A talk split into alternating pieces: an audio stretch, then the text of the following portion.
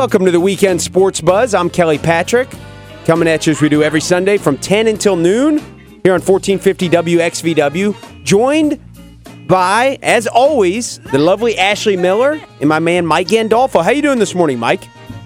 I'm good. How you guys doing? Doing great. Ashley, uh, let's see if I got you on. Kelly muted me. Okay, I'm sorry. You're on. Good morning. That happens more times than not. I know. It's like every week. It's like I'm not really sure if I want to talk to you or not. What a crazy day in college football yesterday, guys. The landscape really got kind of shaken up a, a whole lot. Uh, you know, a lot of teams got eliminated, I think, from any kind of uh, 14 playoff consideration. yeah, what do you think about it? Well, you know, it's setting up some interesting scenarios. I mean, can you imagine now? I mean, you got Duke sitting in the ACC Coastal with only one loss. What if they upset Florida State in the ACC championship game? It's possible. Would would Duke get in? I would guess they'd have to, probably, right? Someone I don't the, know. Does someone from the ACC have to go? That's the question. Yeah, I mean that there again. I mean you got uh, a, a loss.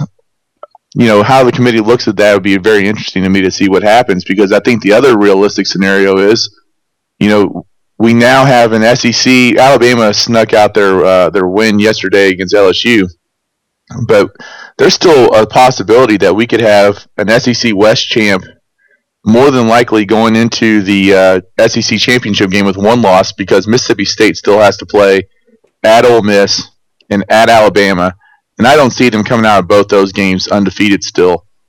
But what if Georgia or Missouri knocks them off? Could the SEC theoretically be left out of the playoff because they have two lost teams? I doubt it. I doubt it, but in theory, one or possibly even zero SEC teams could be possible. Which uh, just a, a couple weeks ago, weren't we talking about at least two, Three. three, at least Yeah. two, maybe three?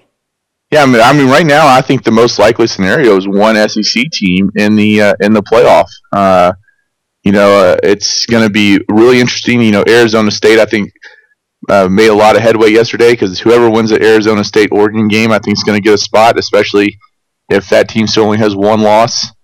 Um, the rest of the big of the Pac-12 looks like they've been eliminated.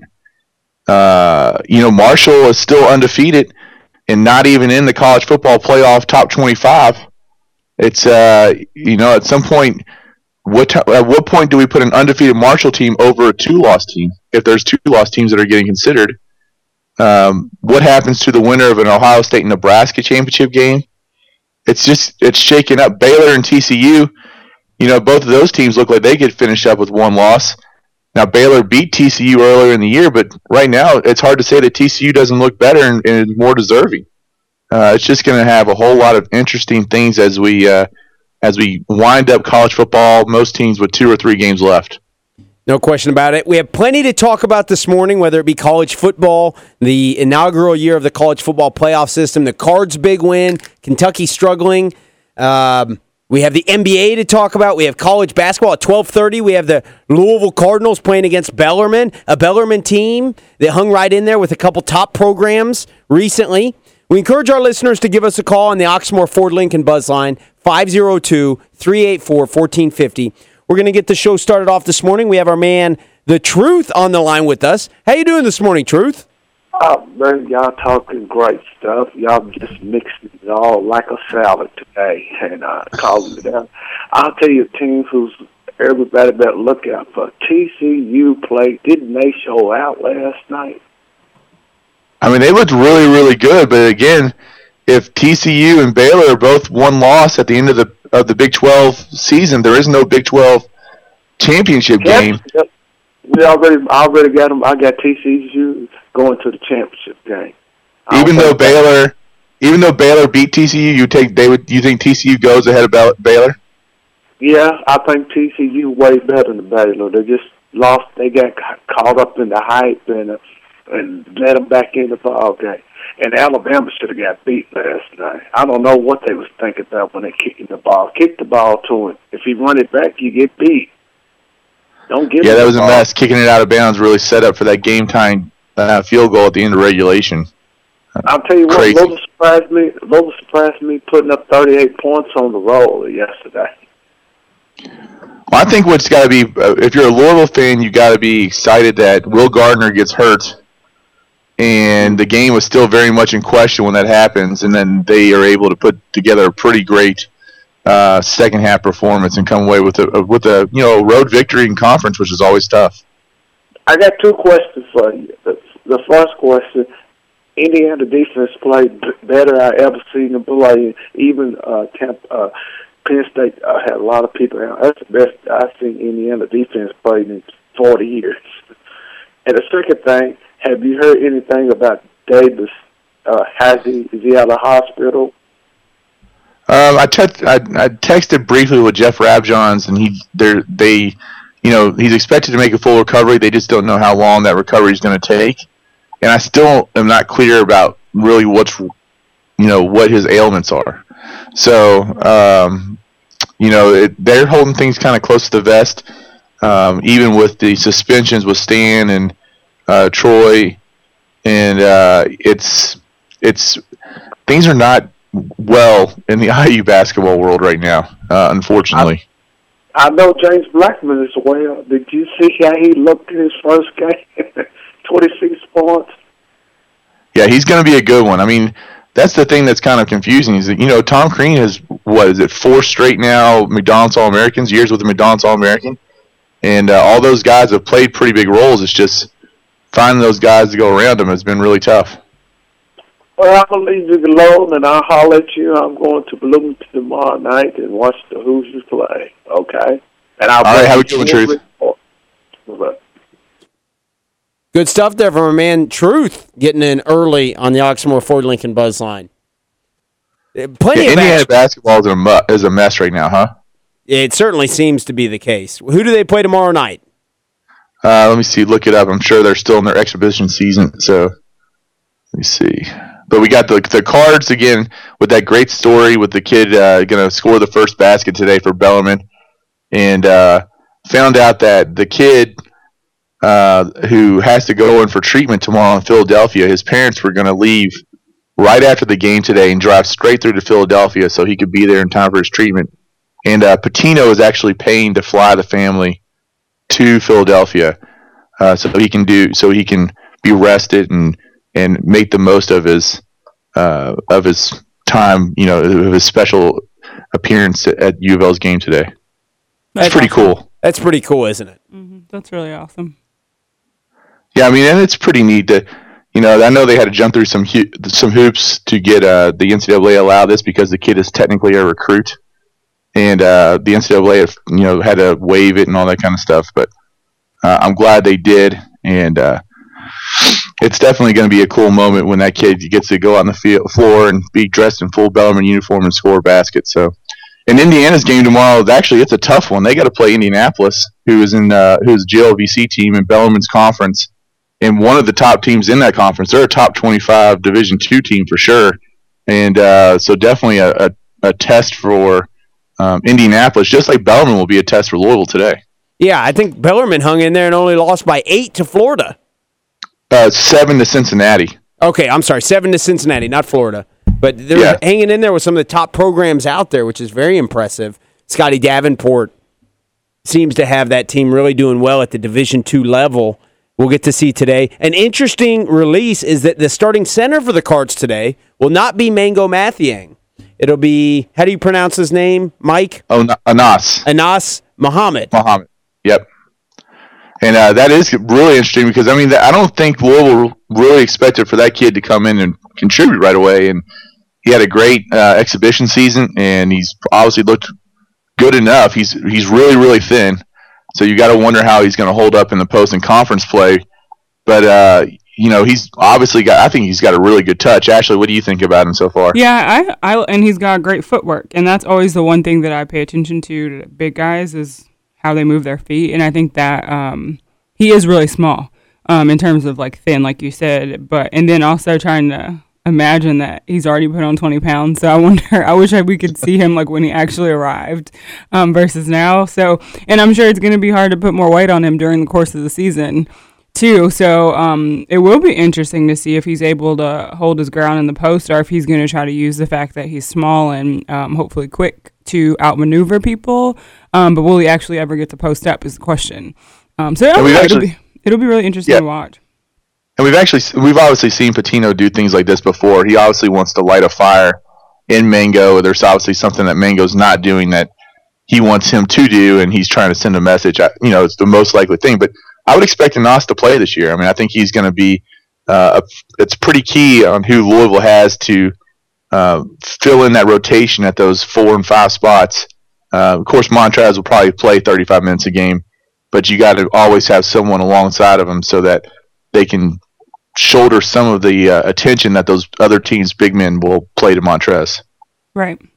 Which is important because then we need somebody else in the post to make the defense honest. And- Otherwise, it's way too easy to double team him. And there was a lot of anticipation for Montrez Harrell last year after the amazing run through the tournament and the championship game. And if we if you guys remember correctly, he didn't get out of the gate too well last year. Montrez Harrell didn't exactly put the team on his shoulders at the beginning of the season and carry them. There was games Right. where, where you walked away from it and you said, "What was what was Montrez doing? Was he lost his fire?" So we- we'll have to see how this season plays out, and hopefully Montrez Harrell is able to bring it at the, the highest level throughout the duration of the season. But certainly have this having this rotation of seven footers and big guys. Who's the other one that's going to contribute? Uh, Chinanu Onuaku. Shinani Onawaku. Yeah. yeah. Yeah. He, he'll definitely play. You know, I don't expect to see Matt Stockman. I'm sure they'll probably end up redshirting that kid. And uh, but Shinanu will will play, and you'll see Jaylen Johnson probably play, and um, you know, Coy if he's feeling better. I don't know how he's coming out of that uh, out of the uh, sports hernia, um, but yeah, you'll see all those guys in there. I mean, Montrez though, this is different for Montrez because Montrez is now a consensus preseason All American. ESPN, what did they rank him? Like the fourth best player in college basketball. Yeah, I think four. Uh, Mhm. He's got no Russ Smith or Luke Hancock or any of those guys that kind of take away the attention. I mean, he's got Terry out there, but let's not let's face it. Montrez is going to be the main focus of every team they play. alongside the senior Wayne Blackshear, who may be in position to have a, a, a impressive senior season. There's a lot of question marks, despite the fact that we have Montrez Harrell coming back. Terry Rozier has never been in a position where he is relied upon to take maybe the the majority of the shots. Is that what we're going to see out of Terry Rozier this year? The the leader in field goals attempted for this Cardinal team. I sure hope so. Do you hope so, Mike? Is that what you what you see from the Cards? I think so. I mean, my two big things is I think you're going to see Terry. Uh, Terry's getting a lot of play as being a, a high draft pick and a potential All American, and I think he can live up to that billing. And I think you're going to see uh, the same thing I've been saying all preseason. You're going to see Anton Gill break out. So uh, those are the two things I expect to see for the Louisville Cardinals. So then, since we're talking about this, um, well, first of all, I want to say that I would surely like um, Coach Pitino to give us a phonetic spelling of everyone's name. Yeah, we need because this year is going to be a mouthful, being able to say everyone's name and get it correctly. Because I always want to make sure we're saying it right, especially when we're announcing stuff about the sports. But um, the other part is, what do we look for today? Like we said, obviously Bellarmine's a good team. Um, what encourages Louisville fans after this afternoon's game? Kelly, what do you think? Because I mean, I, I, I want to see them control the boards. I mean, I think that's going to be the big thing. Bellarmine's probably a little bit bigger than Barry, and uh, for them to not to get out rebounded against a team like Barry, I think that's what's really going to come down. And I have a feeling that's probably what Pitino's message to Mango is. I mean, that five, whoever it is along Montrez, has got to be the most important thing they can do is hit the boards. And you got a kid at Bellarmine and Jake Thielen, who's a senior, who rebounds extremely hard uh, one of the best rebounders in the GLVC last year.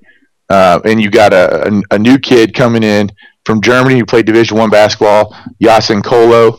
And uh, I mean, it's going to be a, a, a, a, a hard thing for for Louisville to, to really go out and rebound well today. And I think that's what's going to come down to. Josh Dirksen, who's a six nine kid from Australia.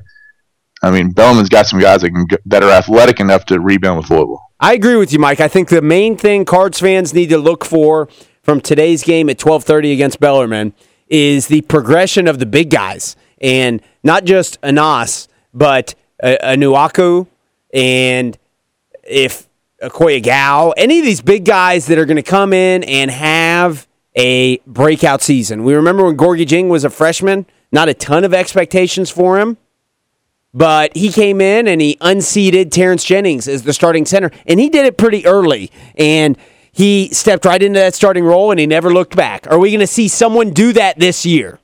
That's my question, and that's what I'm looking forward to from today's game against Bellarmine at 12:30. I wouldn't expect a blowout, and I don't think realistic Louisville fans would expect a blowout. I mean, I think uh, mainly also because I think Rick Pitino is not going to do that to to Coach Davenport. I mean, they're going to try to make it. The most important team, thing for both these teams is they both get something out of it. Uh, they don't really care what the score is. No question about it. We've got that to talk about. Obviously, it's Sunday. We've got the NFL reviewing yesterday's college football games. The NBA, we can always talk NBA. Golly. The the Warriors are the only undefeated team left in the NBA. Anthony Davis came through with a big game last night, leading his his Pelicans to a decisive victory over the defending champion San Antonio Spurs.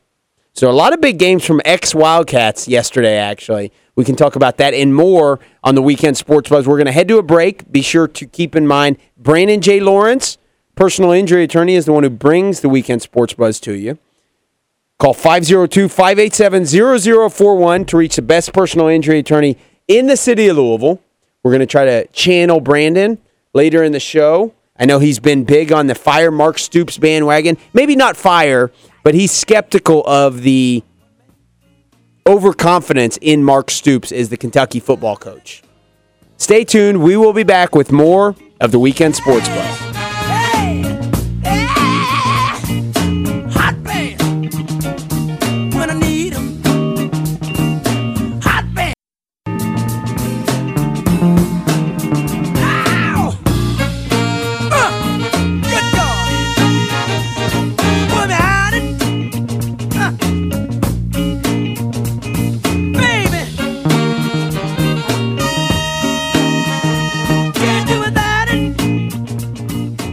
Welcome back to the Weekend Sports Buzz here on 1450 WXVW. Like I said in the previous segment, we've got plenty to talk about. Ashley, Mike, what topics do you want to dictate the rest of our show? Do you guys want to talk NBA? We need more college football talk. Yeah, I think we we need to hit some college, local college football. Local college because we did we completely basically skipped over Louisville and Kentucky this week so far.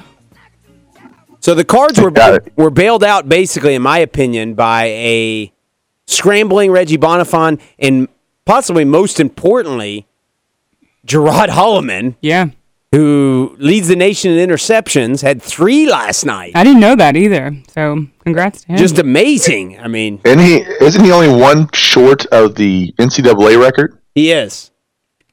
That's amazing. And he's is got, amazing. including the bowl game, probably three games left in the season. And you know, we saw so you saw Everett Golson throw a lot of interceptions yesterday, and uh, you know uh, he's still got a game against Kentucky, who's turned the ball over a little bit, and then uh, you know whoever they do play in the bowl game, he's got a pretty good shot of of getting that record for sure. He'll get three next game. he could. I mean, Next hope game not, but against he Notre definitely Dame. Yeah, Yeah. It could happen. It definitely could happen. You got three on the road there. Well, we'll see. so. But yeah, I mean Louisville. To me, uh, what did you all think about the play of Reggie yesterday? I missed half the game. I was in Berea, so I can't really comment. I liked it. I liked the fact that they were utilizing his his legs throughout the game. I mean, there's many designed keepers. He ran the ball 13 times, which led the team in- in rushing attempts. He averaged 5.8 yards a carry.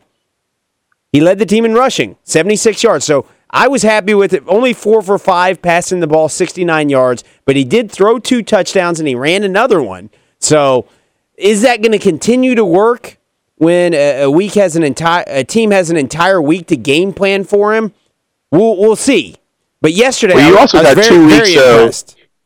Petrino's got two weeks to work with him. If if Gardner's not coming back, I, I didn't hear any prognosis. You know, I don't know how long he's out or, or what's going on there. But if they're going to make the switch and and Reggie's the starter at Notre Dame, they got two weeks to get Reggie ready for that. Um, and this is now different than the first time because it's two weeks with DeVante Parker. You know, Yeah, so I think that different. it's, It's it's completely different. having DeVante Parker is like giving illegal steroids to a- any quarterback. DeVante Parker looks like Calvin Johnson and AJ Green combined. DeVante Parker and Amari, Amari Cooper, who's you know Ashley's guy, um, to me are by far the two best receivers in college football. No question about it. I mean, Parker, not only is he big and he's added a lot of strength and he can get those jump balls, but if you throw a quick slant to him or anything, he just has the best speed on the fie- field also. It's just unbelievable how much of a. Of a dynamic offensive weapon this guy is. Oxmoor Ford Lincoln Buzzline is 502 384 1450. Give us a call. Chime in on the Cats loss, the Cards win, any NFL talk you want to get in, anything in the world of sports you want to talk about. That's what we're here for. We're going to head to the Buzzline now. We have our man Carolina Steve on the line with us. How you doing this morning, Carolina? Just fine. Great day for football yesterday. Some great uh, stories there. The Alabama uh, game was one that was uh, another one for the ages. Uh, there's several things though that need to be mentioned. Tomorrow, if I'm uh, think it's Veterans Day, correct? Correct. Okay. One of the best stories that I have seen in, is in, in college football is about a veteran of Iraq and Afghanistan, number 83 for Clemson, Daniel Rodriguez. Huh. Have y'all heard the story? I have not. I have not either. Me either. He won the Bronze Star for Valor and Purple Heart during Afghanistan. Wow. and he got out. He su- suffered that thing that uh, a lot of soldiers suffer from. Uh, is it POSD or something like that? PTSD. And PT. anyway, Post traumatic stress disorder, I think. yeah, he was ready to kill himself. He had a, a gun out, had it ready, was going to kill himself, and something just turned him around. He uh, went online on YouTube, and they made a video and everything, and sent it out. And Dabo Swinney offered him a chance to come to Clemson to be a walk on on the uh, team. He went down to Clemson. He is the number 83 with the American flag who leads Clemson down the hill at Death Valley. He it's just amazing story. And if you want to read about it, there's a book called Rise that's by him. And when he graduates, they're going to make a movie out of this. And uh, I think it's just something that we need to think about. Think of all our athletes who have been in the military, guys like Ted Williams, guys like uh, Tillman, who was killed. I just think it's time that we sit and reflect and give a, a prayer of thanks for the athletes who have given their time in service to our country here in the United States. I totally agree with that, uh, and that's an amazing story about that guy. And, and Dabo may have saved his life uh, just by reaching out to him, which is pretty awesome. Oh, here's one thing else. When I bought the book, they gave me a chance to buy a book at a, at a lesser price and send and donate to the troops. And I did that.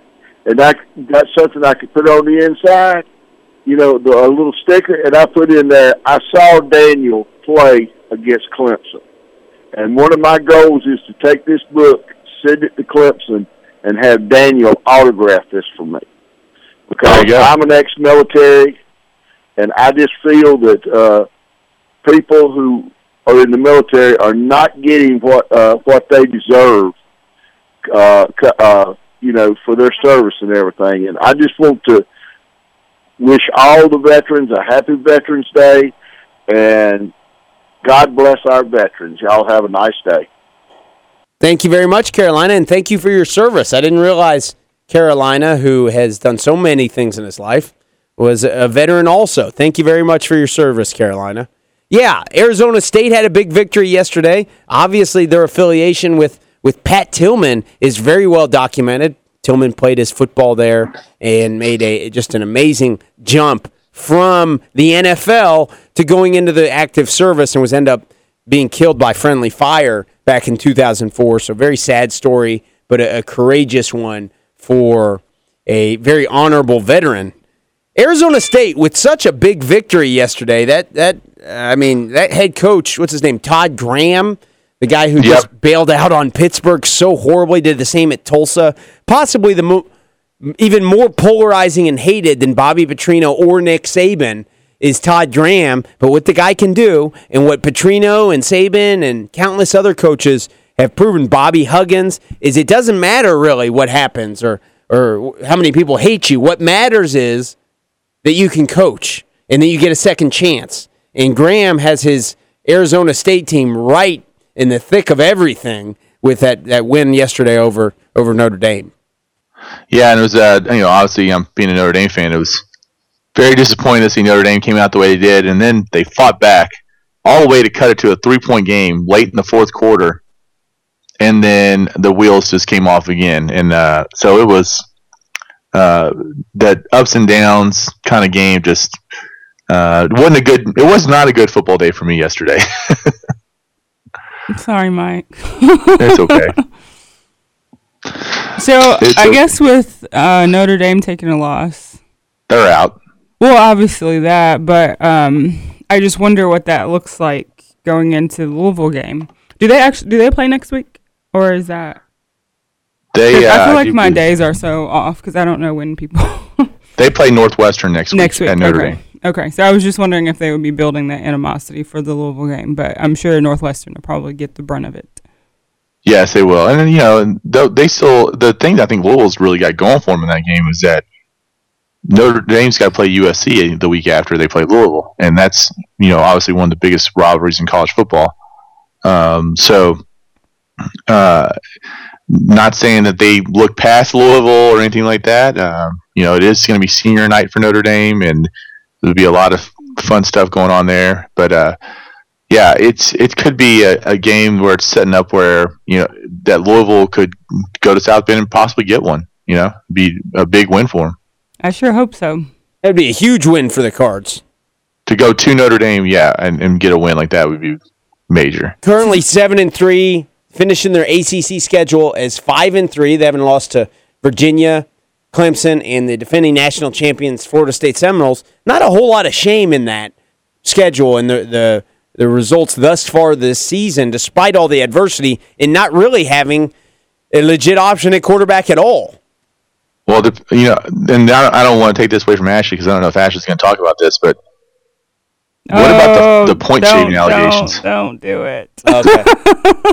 all right, we'll do. We'll wait then, I guess. well, wait, we only have eight minutes. Okay. I knew it. As soon as you do that. said that, I was like, oh no, don't do it. All right, I have a feeling that's going to be coming up next in the next hour. Okay. Well, we can wait till then for sure. All right, before the Ashley's Loco Cinco segment, what, what, what else do we need to get into? Is the NBA appealing at this level, or is it too early to care? I think it's Well, I too mean- early I mean, to care. Especially with college basketball regular season starting up next week, and around here, that's kind of the king. I mean, that uh, it's going to be what's you know. I think especially if you're a Kentucky fan or a Louisville fan, I mean, both teams are going to be in the top ten, and um, it should be an amazing college basketball season in this area again. You know, we got the headline, we got the story up there of does Tom Crean survive this year for IU? I mean, uh, there's just a lot going on uh, as far as men's basketball goes, and um, I think, uh, you know, I would think that Kentucky looks really good, uh, you know, as far as the chance to win the national title. But Arizona's right there, and Wisconsin's going to be right there, and and Duke's probably going to be right there. So uh, it it could be a really good college basketball season. It's usually I love the start of college basketball, especially with the two Pitinos battling each other in the first game. How is Minnesota looking? Do you know? Um, Minnesota's still building. You know, I think that they're uh, realistically not going to. I mean, uh, Louisville should win this game fairly easily. I, I would think. Um, they didn't. They did not end the year great last year as far as like points per game. They were they were eight and ten. They were twenty five and thirteen overall last year, but they were eight and ten in the Big Ten.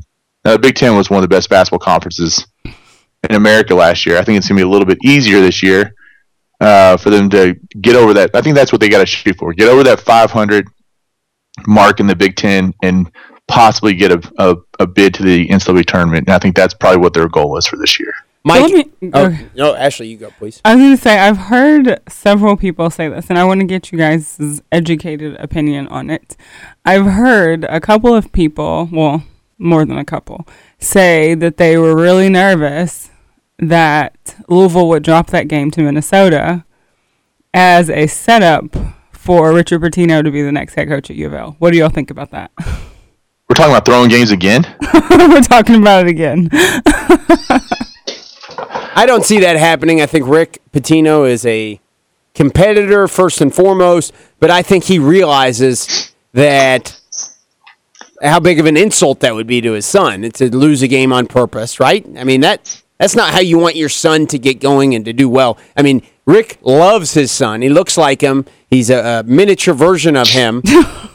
he is, but Yes. but he, he doesn't he, it, at his core rick is still this crazy fiery competitor and i cannot foresee a scenario where he thinks that's a good thing for his son to take it easy on him No, I don't think there's any chance that that's true, and I also don't think that one one victory would propel Richard into that spot. Uh, I, you, I mean, how much longer do you think Rick's got? Do you think he's got another three years in him? I would say, I would say three to five. I say five would blow my mind if he's still here. i could see So- five In the long scheme of things, is a game five years ago going to put Richard in the uh, in the discussion if he's uh, if he's a mediocre coach? I mean, He's a Richard's Pitino, got three to five years to Richard's got three to five years to prove himself. You know, now do I I wholeheartedly believe that one day there'll be a different Jurich and a different Pitino coaching at, you know at Louisville. You know that that both those sons will take over at some point. really But okay they've got to prove themselves. Do you not feel that way? Do you not? I mean, Mark Jurich for sure is like getting groomed for that, isn't he? I don't know. I haven't really paid much attention to what's going on in that in that realm. he's very involved in the uh, athletic department so maybe maybe i it, historically it doesn't seem to work too well when things like that go down so for the sake of the louisville program i'm not banking on that or relying on that to be the savior for the future of the basketball program. Um, but if it ends up being that richard Pitino proves himself let's keep that in mind. He still has a lot to prove. I'm talking a final four run at minnesota type content to his resume to prove before being hired at the, the Louisville as the Louisville head coach. If he makes an Elite Eight run and for some reason he's he has sustained success, maybe we can look at it. But I'm telling you guys, he has to do something crazy to be anywhere near a, a candidate for the Louisville head coaching position in my eyes. He's nowhere close to it at this point. Yeah, I don't. I, I I agree with that point, Kelly, and I don't know if he necessarily even gets it the first. Well, you know, when Rick retires, you know, but down the road, I think it's a probably a real possibility. And um, the difference, though, with the Jurich situation is that I think Tom's done an excellent job of starting Mark at the bottom of the athletic department and having him work up through different um, areas. You know, and where he's actually he's done a little in-game promotion. He's done a little of this. He's now in charge of the Cardinal Athletic Fund, so he's getting to learn a little piece of everything, and he's got to work his way from the bottom up. And I, you know, both of those though to me will eventually happen. I, I, if if Richard's able to prove himself, I think Mark Jurich being at Louisville is more likely. Uh, being the athletic director at Louisville someday is probably more likely than Richard being the head basketball coach. But I think more. I think they both will happen. I hadn't given too much thought to it, but yeah, that sounds very feasible. That Mark, you know, learning the business from the ground up and having all the insight of his father, who knows it, arguably the best athletic director in the country, in my opinion. Um, Mine too. yeah, teach it. I mean, would, Mike, would you agree with that? Yeah, he's definitely got to be in the top the conversation for the top three. I mean, without a question, that he's got to be there. No question about it. So we've got plenty to talk about. Obviously, at the end of the show, or about the ten forty, I'm sorry, eleven forty mark, we're going to make our, our picks for the NFL today. We've got. We didn't talk You about mean the the, NBA. well, I was ten and two last week, by the way. Were you okay? What was I? I was horrible last week. I was so uh, disappointed. Ashley, you beat Kelly, so it's all right. You were I'm- eight and four. Ashley, Kelly was seven and five. Oh my god. Okay. Well, Mike, you, you brought up college basketball. When we come back after Ashley's Loco Cinco, which is at the 11 o'clock hour, I want to ask you, being that you have your finger on the pulse of college basketball, as well as many people out there, certainly as well as anybody that I know, I want to ask you a question about some of the other freshmen across the country who are going to make a splash this year who do, that do not wear blue and white and are not Kentucky Wildcats. Be We'll sure. be okay. All right. What's that? Well, one's definitely wearing blue and white, but he's not a Kentucky Wildcat. So Okay. Be sure to stay tuned. We will be back with more of the weekend sports buzz. You need some crazy. Does that make me crazy? Welcome back to the weekend sports buzz. It is the 11 o'clock hour, and that means the celebrity in the house, Ashley Miller, has her most popular segment, which has taken the storm over the past couple, over the past about year, right? Yeah, probably about a year, maybe. Is yeah. that about a year, maybe? sounds right? where she breaks down the craziest five stories in the world of sports. With no further ado, Ashley's crazy. Sorry, I can't help but laugh every time you say that. Okay, we do have five stories today. The first one, uh, boxing champ Adrien Broner Oh God. is uh, partying his face off across the country and apparently getting paid handsomely for it um, because apparently he is now a professional turn up guru. What is that? I'm going to tell you in a moment. but apparently, it's been learned that Broner is taking a bus across the country um, and booking dates to be officially the life of your party. Um, and he's raking in between six and ten thousand dollars per event. Um, apparently, Broner's party habits have become legendary, including the bottles, the girls, the dance moves, and now he's trying to turn his love of partying into a legit business. Um, apparently, the response has been crazy, and he's actually booked every single weekend through the end of the year. Uh, and he's also now advertised that he's down to work on the holidays um, saying he's offering up his services on Thanksgiving and Christmas to the highest bidder. So, Kelly, um, if you decide you want to have some type of turn up party, invite all of your thuggish friends. Adrian Um, Broner could be at my Thanksgiving dinner with my family. Yeah, but you're gonna pay for that. Mike, is that something you're interested in? no, no, not at all. no, I mean, No. I thought you. I don't even know who the dude is. Okay, he's, He's a boxer. He's a boxer out of Well, yeah, I understand he's a boxer, but like, you At- know, he at could his- walk in the room. He out of And I wouldn't know Cincinnati. He he's been compared to, and he's friends with Floyd Mayweather. He makes oh some, well, that, that explains it. yeah some very very questionable decisions. He releases his own sex tapes. He acts like they're Nice. on, on accident. I mean, this guy is the most inappropriate guy that I've ever encountered. He's from Cincinnati. He's a very talented guy. Um, not someone I would want at my Thanksgiving dinner. He's talking about partying for Thanksgiving and Christmas, not participating in family traditions. Okay. Well, Okay. I'll probably be at a Thanksgiving dinner with my family, but it sounds like it would be fun. I don't have ten thousand dollars to throw Adrien Broner's way, but if I did, maybe I would do it. I don't know. That sounds cool. Maybe. Good for him for earning money. There's nothing For wrong with doing that. what you love, right? Exactly. Yeah, I'm cool with it. All right. Story number two. Um, Ex NFL player James Hardy III. Um, you guys may remember him. He was a second round draft pick back in 2008. Out of Indiana, I believe. Yeah, apparently he has officially been committed to a state mental institution six months after he was arrested for attacking three cops. So um, the story, I think, was broke back in um, May um, when Hardy was taken into, contest- into custody um, May 4th at an LA apartment complex after an alleged violent meltdown. So um, it's been said that it took several officers to subdue the 6'6", 225 pound athlete. Um, now, it, we're told that a judge has ruled that Hardy is not mentally competent to stand trial in the case and has ordered the 28 year old to be committed to a state hospital. Um, according to the court documents, the hospital has the authority to administer involuntary antipsychotic medication to him as needed, um, but he's still facing a felony resisting arrest charge for the incident, and um, he'll apparently face that tr- that charge when the doctors say he's ready. So he's come a long way Wow, that's from serious stuff there. I don't I don't even know if I feel warranted to you know, that, that guy's got some some mental health problems, which is actually very sad. Um yeah, that's that's too bad. You know, something that's interesting about the mental health field is a lot of times um, extreme bipolar or paranoid schizophrenia type of mental health problems do come on in your mid 20s. yeah, it's possible. It's definitely possible. I think a lot of times that's that's actually for certain ailments that's actually the the years that they they do come on. So uh, really, this brings to light for me a, a- topic that's interesting in that kind of is it surprising this doesn't happen more? I mean, there's so many professional athletes. You said James Hardy. I knew he was a, a wide receiver out of Indiana who played in the NFL.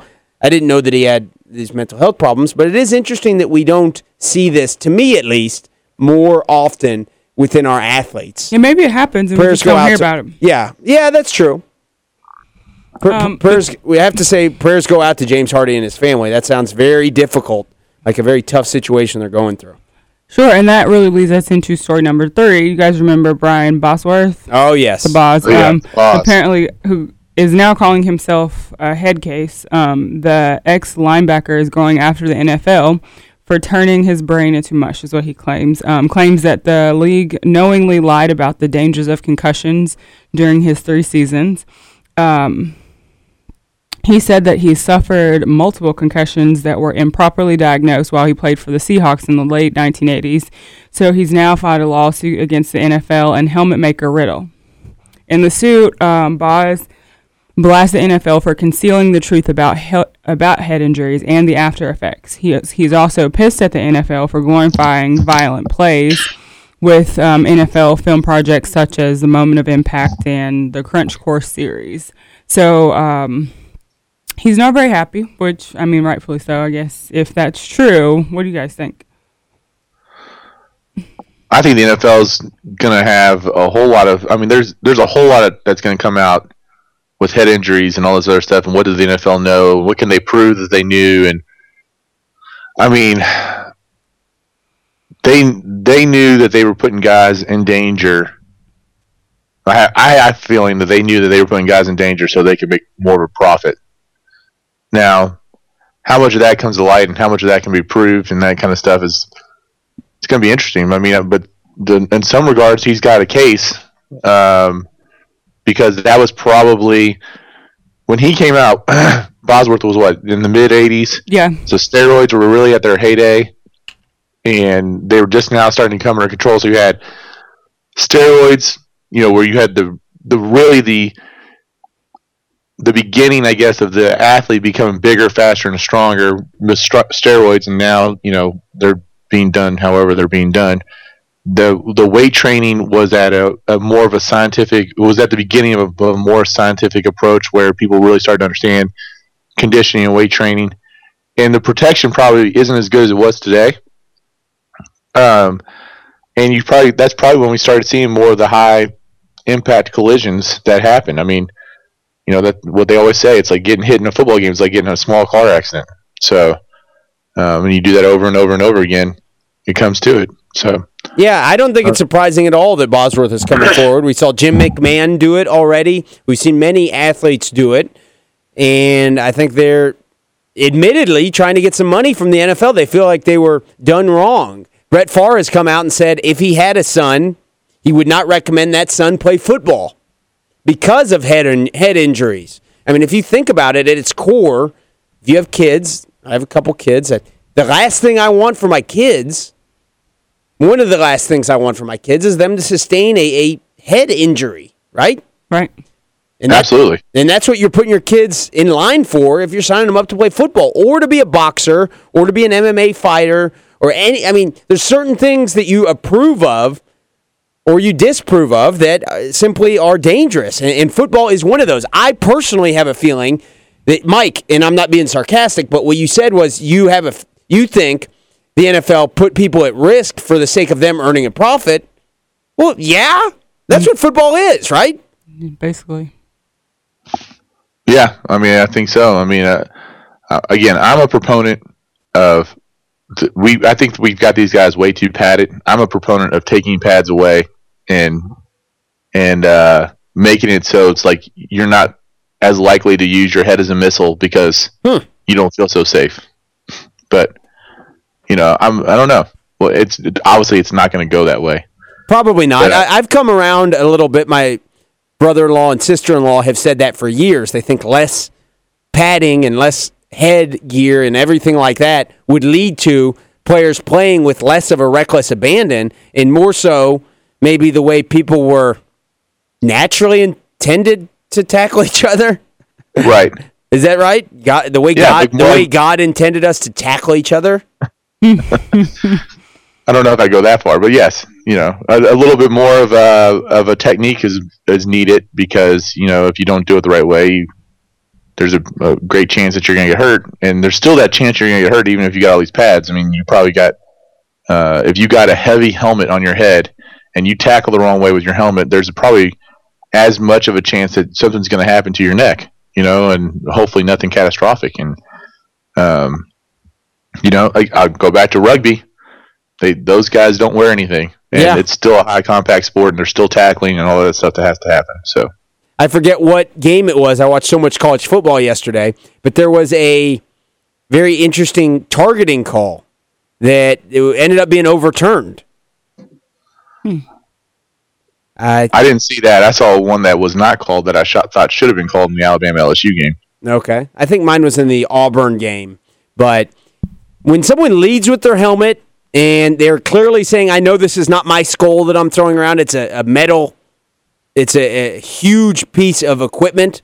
That I'm probably not going to get hurt, but I can inflict pain on someone else, maybe knock the ball out. I don't care. That seems to be a problem. That's a weapon. I agree. Yeah, okay. All right, moving right along. Story number four. Um, I think. Did I, did I skip one? I think so. I'm One, sorry. Two. Sorry. Oh no, you're right. This is story number. Story four. number four. You're on it. I'm not. Good job, Kelly. Okay, so on to uh, Mike's story. What we know right now is that the University of Alabama at Birmingham has opened up an investigation into reports that UAB defensive end Chris Rabb, I think that's how you say his last name, um, may have been part of a point shaving scheme with Jameis Winston. Um, so apparently UAB is currently in fact finding mode, contacting people who may know anything about the allegations to figure out if Rab has actually done anything wrong. Um, one email that was sent by a UAB official to someone involved in the story included a line in which reads, um, These allegations may affect Chris's eligibility, so it's very important that we speak on it as soon as possible. Um, the allegation in question is that Jameis tanked the first half of the FSU versus Louisville game to help Rab win a $5,000 bet.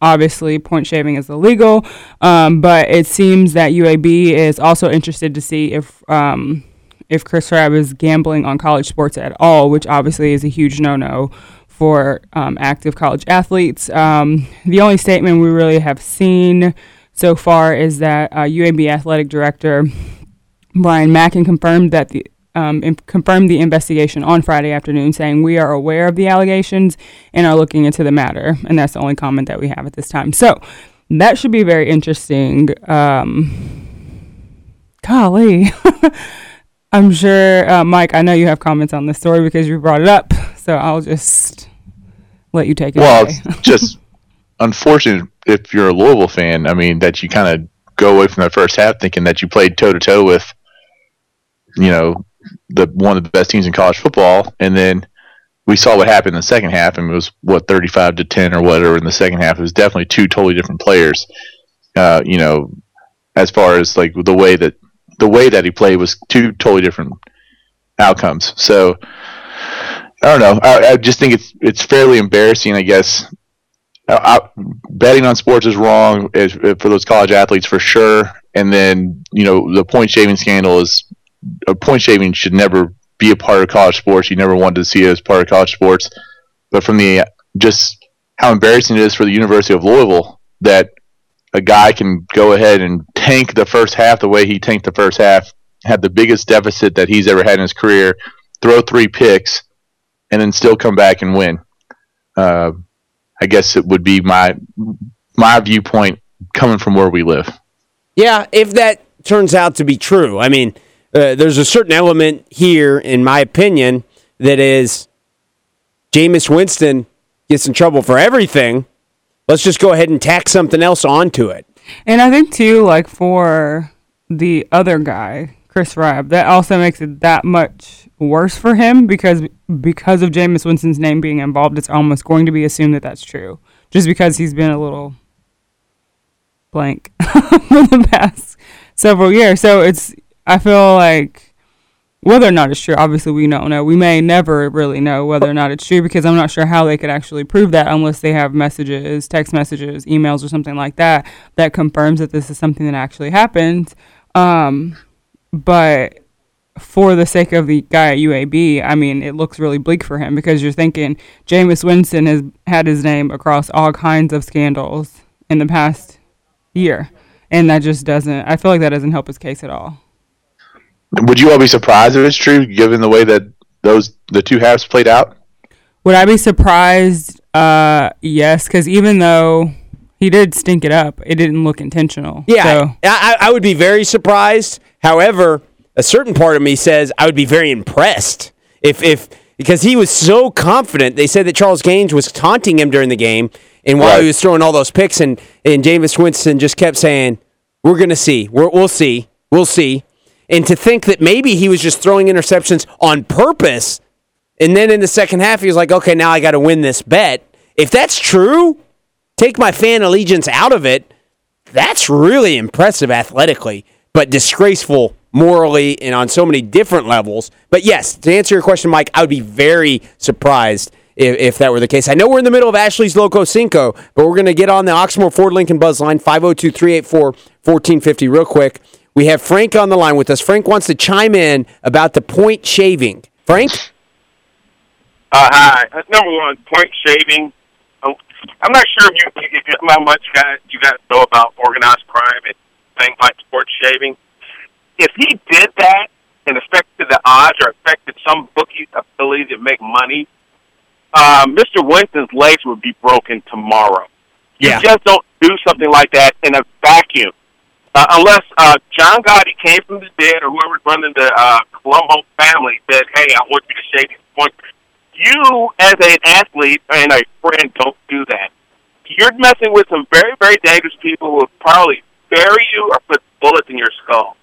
So the whole idea is just laughable. If you, if you ever lived in any city with organized crime. Uh, number two, uh, if, if he did do it, hey, U of L played their hearts out. I would never be embarrassed for my team. We played as best we could against a Heisman winner, and and we played we played hard, and we lost. Now, if he could have scored, we could have lost by sixty, but I was still proud of my boys' effort. So I'm not ashamed of anything, even if he did do it, because we gave it everything we gave. So no one can make you feel bad about yourself unless you unless you're so insecure it's just ridiculous. So we know who we are, and uh, the whole idea that we would feel bad. I mean, that says something about someone else's self worth than U of L fans as, as fans. And to that point, it's not like uh, the defense was in on that. I mean, U of L still went out there and did what they did against FSU's defense. You know, No question about it. Thank you Yeah. very much for the call, Frank. Have a great rest of your weekend. We look forward to hearing from you again soon. Thank you. I like Frank Collin. Yeah, I Me like too. Frank calling too. We actually have another call on the line. We're in the middle of Ashley's Loco Cinco. I'll let Ashley. I'll let you finish up real quick. We have Are the- you sure? Yeah, uh, we have the professor let's on, on the line. What's what's story number five? Story number five is on Kurt Busch. I don't know if y'all heard this story or not, but apparently he's under fire by an ex girlfriend who claims that he choked her during an argument um, back in September at the Dover International Speedway. Um, so Kurt is adamant that he did not lay a single finger on his ex girlfriend during this argument. Um, it actually happened, like I said, in September. Um, he's claiming that she made the whole thing up in a shameless grab for cash. Um, apparently um, the couple had broken up about a week before the incident and Busch was surprised when she showed up in his motorhome um, we're told that he acknowledges that they got in an argument but claims it never got physical um, obviously, like I said, sources said that Driscoll, which is the ex girlfriend, says that he choked her. And um, Busch's attorney, Rusty Hardin, says the allegation is a complete fabrication by a woman who has refused to accept the end of a relationship. And Mr. Bush um, greatly denies her allegations in every aspect. So, um, he also added that the Dover Police Department has been informed that Kurt Busch will fully cooperate with the investigation and he expects to be vindicated when the entire truth of the situation comes to light.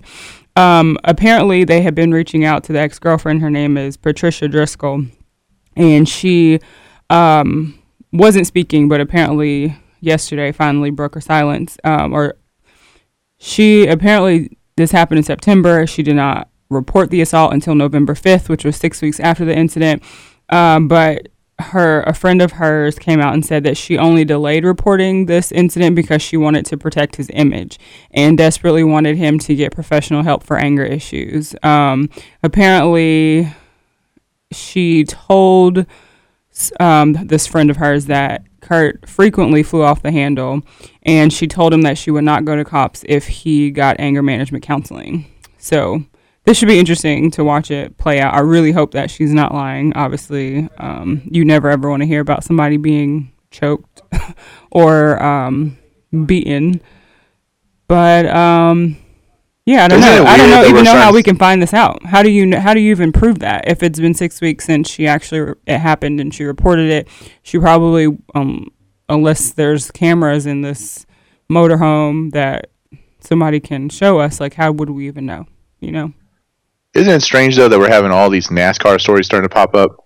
Oh yeah, yeah. all these violent, the violent situations, people fighting. This, yeah. Because Keselowski every other weekend has a story. You're right. And and well, the, not- the but topic of does it domestic cor- abuse. Does it correspond though with the end of their season wrapping up and them declaring a champion and maybe needing a little bit more publicity? I don't know. I don't know. I've been told Playing a little NASCAR's conspiracy theory. NASCAR's number one, the number one ge- uh, revenue generating sport in the world. So I don't know if they're necessarily hurting for money or publicity, but maybe you never know. The NFL seems invincible, but they, even they have proven they can go through a rough patch. Right. Okay. Well, my vo- my vote goes to Adrien Broner going out and partying, which is something he loves to do, and getting paid for it. I'm voting for Jameis. Jamie, point shaving. Dang it! You guys are killing me. Ashley, who are you voting for? Uh. Oh my gosh, you all like you all took both my stories. You can vote for it. You can. Well- you can vo- prove that I'm right and vote for for the uh, Adrien Broner story along with me. you know. Yeah, because I don't, I can't vote for anything to do with Jameis Winston, so I'm gonna vote for Adrian Bonner, Okay. professional party man. Professional party man. We're going to head to the Oxmoor Ford Lincoln Buzzline 502 384 1450, where we have the professor on the line with us. Professor, how you doing this morning? Hey, what's up, guys? I'm just happy to be on this radio station. Um, I gotta start off by saying I got a couple things. Well, uh, a couple things to say about U of L and UK. Well, first about U of L. When is Lor- uh, Lorenzo Mauldin coming back? Will he be back for the Irish game? It looks like plenty of time. I would expect Lorenzo Mauldin, yes, to be back for the Irish game. He's got a couple weeks to prepare for it. I, I, I don't know the official word yet. It hasn't been released, but yeah, I would personally, I would anticipate us having Lorenzo Mauldin back, which seems to be really the only significant injury other than the J- strange James Quick saga that we haven't even talked about. Lorenzo Mauldin coming back should leave the cards very healthy. Okay, have to okay. so. One- one more thing before I hang up on on the Kentucky. I gotta tell you guys something. You know, I mean, I know there's a lot of hype out there for the SEC, but you guys gotta. I mean, those guys have every team has they're loaded, man. They're loaded. And UK, I mean, you can bring in all these three, four stars, but man, Coach Stoops, I'm real. I feel sorry for you, man, because it's it's going to be year in and year out. The only I, I only see him going like one game above 500.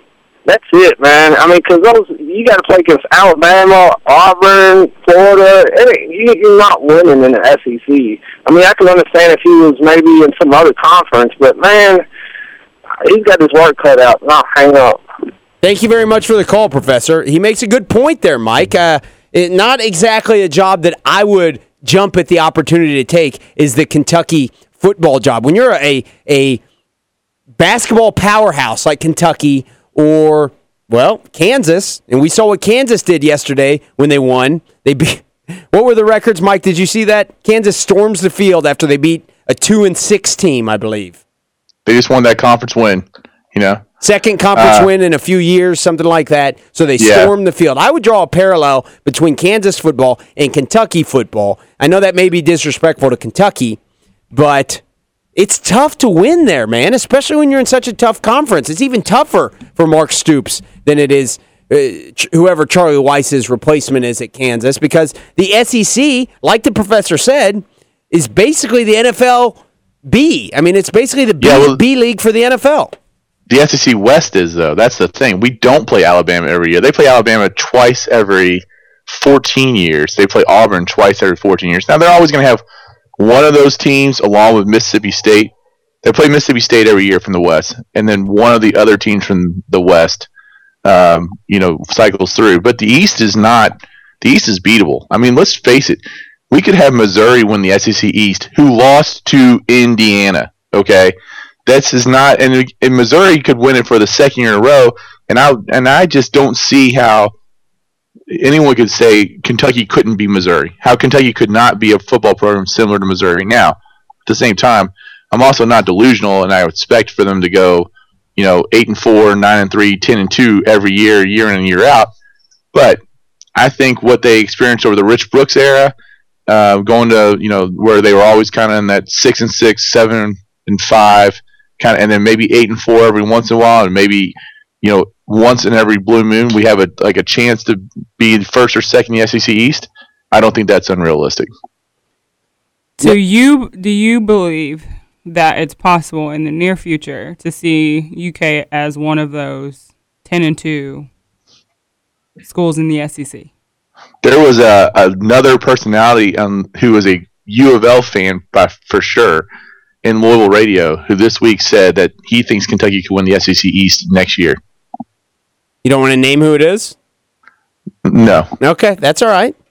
but but at the same time, I mean, I think, uh, and I don't think that's really, I don't think that's realistic. I just don't think it's really out of the the realm of possibility. I mean, Florida's obviously not what they used to be. Georgia is the class of that whole group, uh, if you ask me. But they they've got their issues. Uh, Tennessee's not back yet. South Carolina, who knows if they're going up or down, where they're going. I mean, the, the the East is doable. The West, there'd be no chance. I mean, you look at Arkansas, who we talked about this last week. They might be one of the top thirty teams in college football, but because they play in a division where everyone else is in the top fifteen, you know, it doesn't. Their record's not going to show that. Sorry to cut off this topic, the most intriguing topic of Kentucky football, but we need to make our NFL picks this week because Ashley's got to take off early today. Yep. Oh, so oh, okay. let's jump right to it if we can.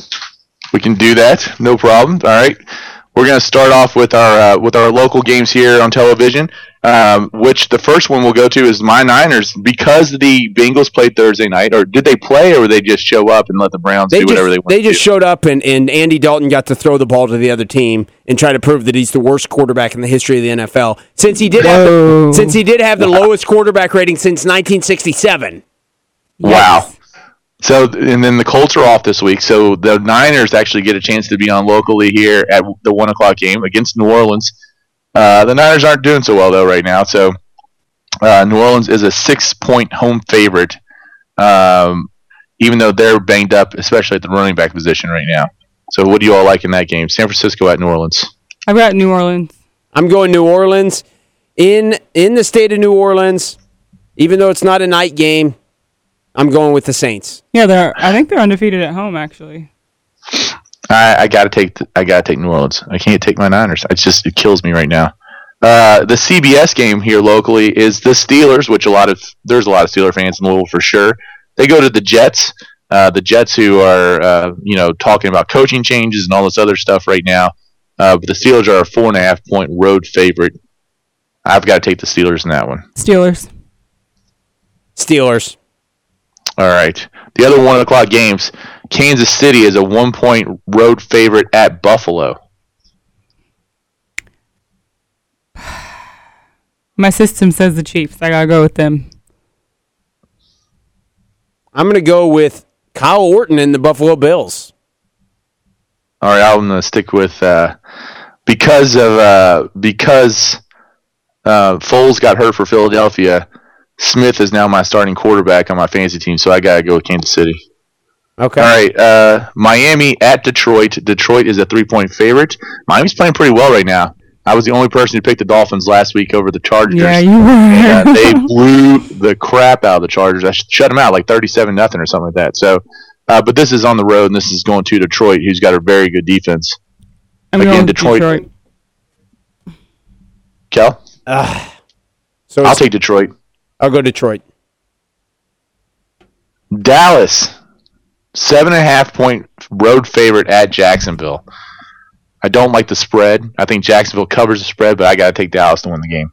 Yep, I'm taking the Cowboys. Although the Jaguars actually have a really good defense, I'm also taking the Cowboys. Tennessee goes to Baltimore. Baltimore's a ten and a half point home favorite, coming off that loss last week. Um, I will take Baltimore. Ravens. Yep. Ravens. And then the last one o'clock game, the Atlanta Falcons are a three point favorite on the road at Tampa Bay. It makes me nauseous because they're so on again, off again, but I'm picking the Falcons. Wow. Right? Gosh. I'm still not sure. I'm, so go- I'm going with the Bucs at home. I'll take man. I'll take the Falcons. I Just got 'cause I the got Bucs are so bad. I got to make up some ground here. Uh, yeah, well, I don't even know if that's possible anymore, Kel, but that's okay. You know. Ooh. Uh, all right, this is by far. I don't even know if I need to ask who's gonna who you're gonna pick in this game uh, because I don't think the point spread could be big enough. But the Broncos are on the road in Oakland. Broncos are a 12 and a half point favorite. yeah, Definitely taking Denver. definitely. Denver. And then uh, the next four o'clock game is the uh, the Rams are on the road to Arizona. Uh, the Rams coming off that win over the Niners last week. Um, yeah, in San Francisco, they beat them in San Francisco, but Arizona's still looking really, really good after their win in Dallas. I'm taking Arizona. Me too. I'm taking Cardinals. Arizona.